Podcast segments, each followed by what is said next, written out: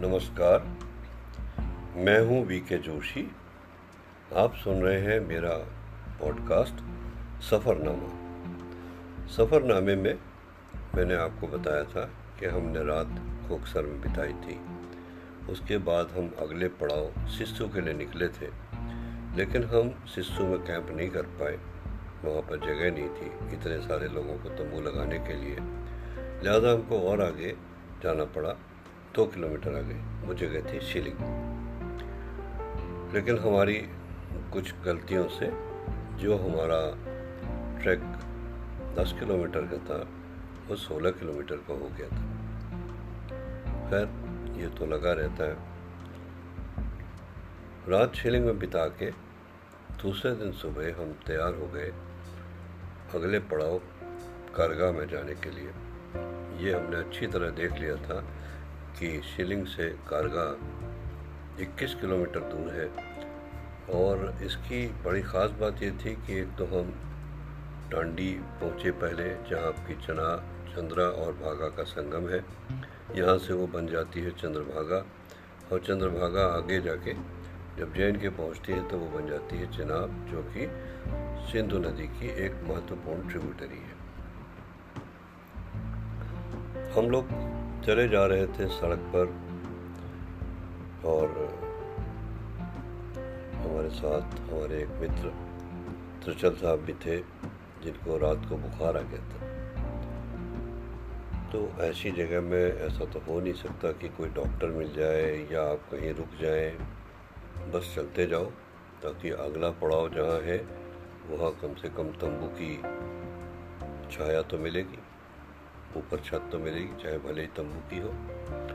तो मैं और राजा तचल को सहारा दे के चलते रहे चलते रहे और उसको हमने कुछ दवाई भी दी थी ताकि वो, उसको ज़्यादा दिक्कत ना हो।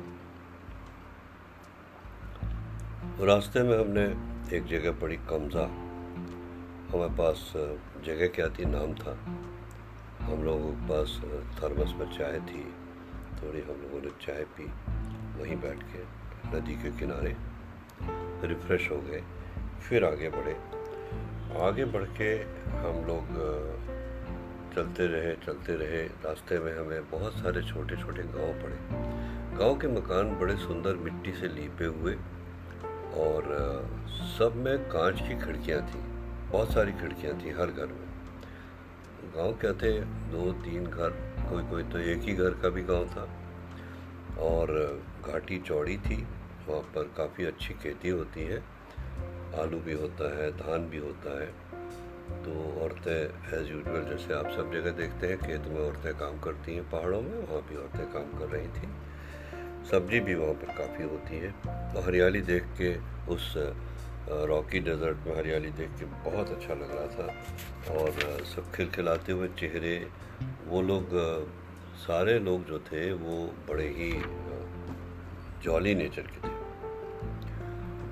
फिर हमको रास्ते में पड़ा केलोंग, जो कि लाहौल स्पीति का डिस्ट्रिक्ट हेडकोार्टर है। लेकिन हमें तो केलोंग शहर में जाना नहीं था। लिहाजा अपनी ओर से हमने जो रास्ता पकड़ा, वो ऐसा था कि केलोंग शहर के किनारे किनारे होके हम निकल जाएँगे। लेकिन वो रास्ता हमको ले गया एक नाले की घाटी में। जो कि काफ़ी गहरी थी। उसके बाद जब हम ऊपर वापस सड़क पर चढ़े तो काफ़ी स्क्री मटीरियल था। स्क्री कहते हैं, जब चट्टाने रात में वेदरिंग से टूट जाती हैं तो चूरा चूरा हो जाती हैं। उनमें एक कदम चलो और उसके बाद छः इंच पर जो है पीछे खिसक जाता है। और चढ़ाई खड़ी थी ऑल्टीट्यूड भी काफ़ी था। ग्यारह, साढ़े ग्यारह हज़ार फिट करीब।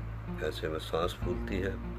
हमारे मित्र को बुखार आया हुआ था और एक और हमारे सहयोगी थे जो कि आधी चढ़ाई चढ़ने के बाद हिम्मत हिम्मत हार बैठे और बैठ के रोने लगे कि मुझे यहीं छोड़ दो, मैं यहीं मर जाऊँगा। छोटा था उम्र में, मुझसे काफ़ी चौमट छोटा था।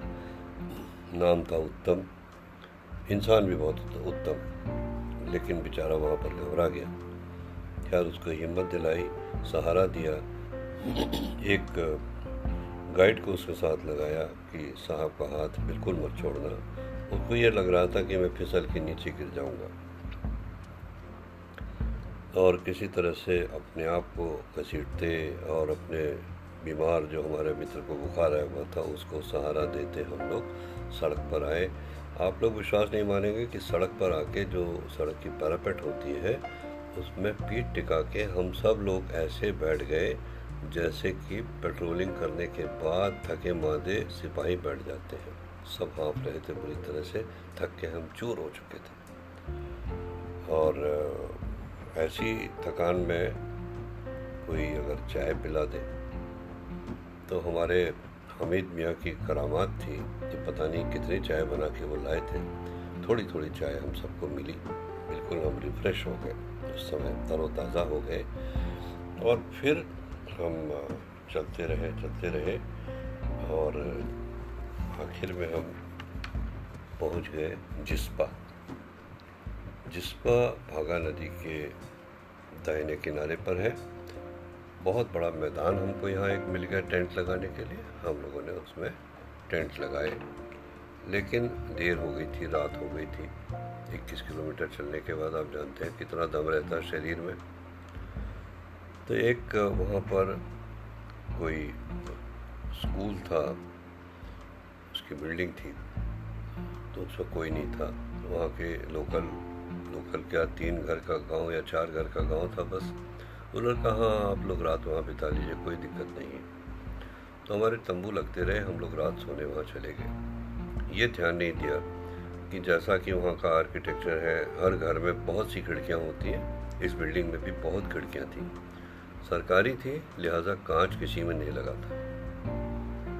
अब जो सुबह के टाइम पर्राटेदार हवा चली, लग रहा था कि जैसे कि कोई बर्फ़ की मशीन है, जिससे कि हवा आ रही है एकदम ठंडी।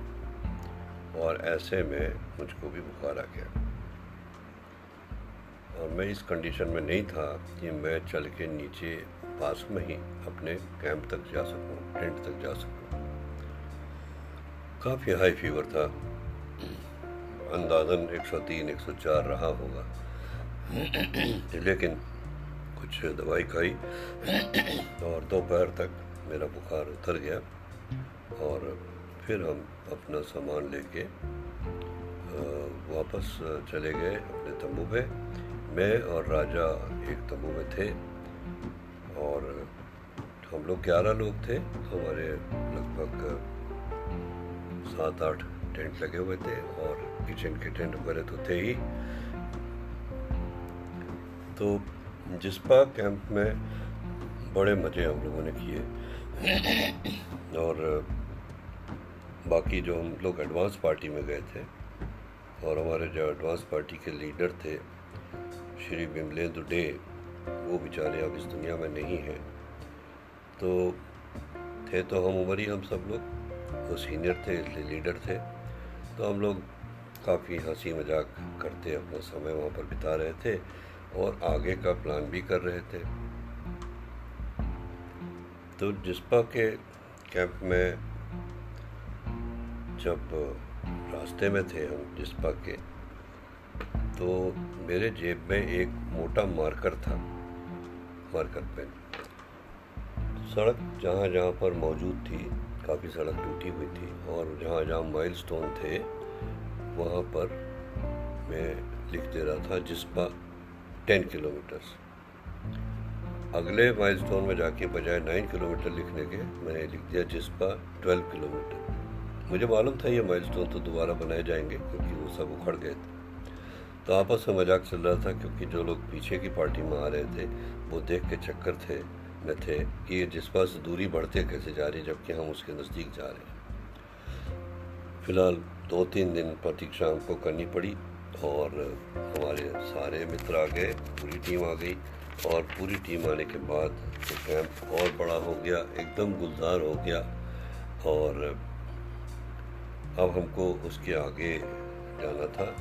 नदी के उस पार एक संस्कार नाला था। नाला शब्द से मत सोचिए कि पतला सा नाला था, कम से कम बयालीस फीट चौड़ा था। आवाज़ इतनी तेज़ कि उसके किनारे आप खड़े नहीं हो सकते। आवाज़ कानों को फाड़ने, कान फाड़ू आवाज़। तो उस बार हम कब गए, कैसे गए, लंबी कहानी है तो वो मैं आपको फिर कभी बताऊँगा। आज इतना ही।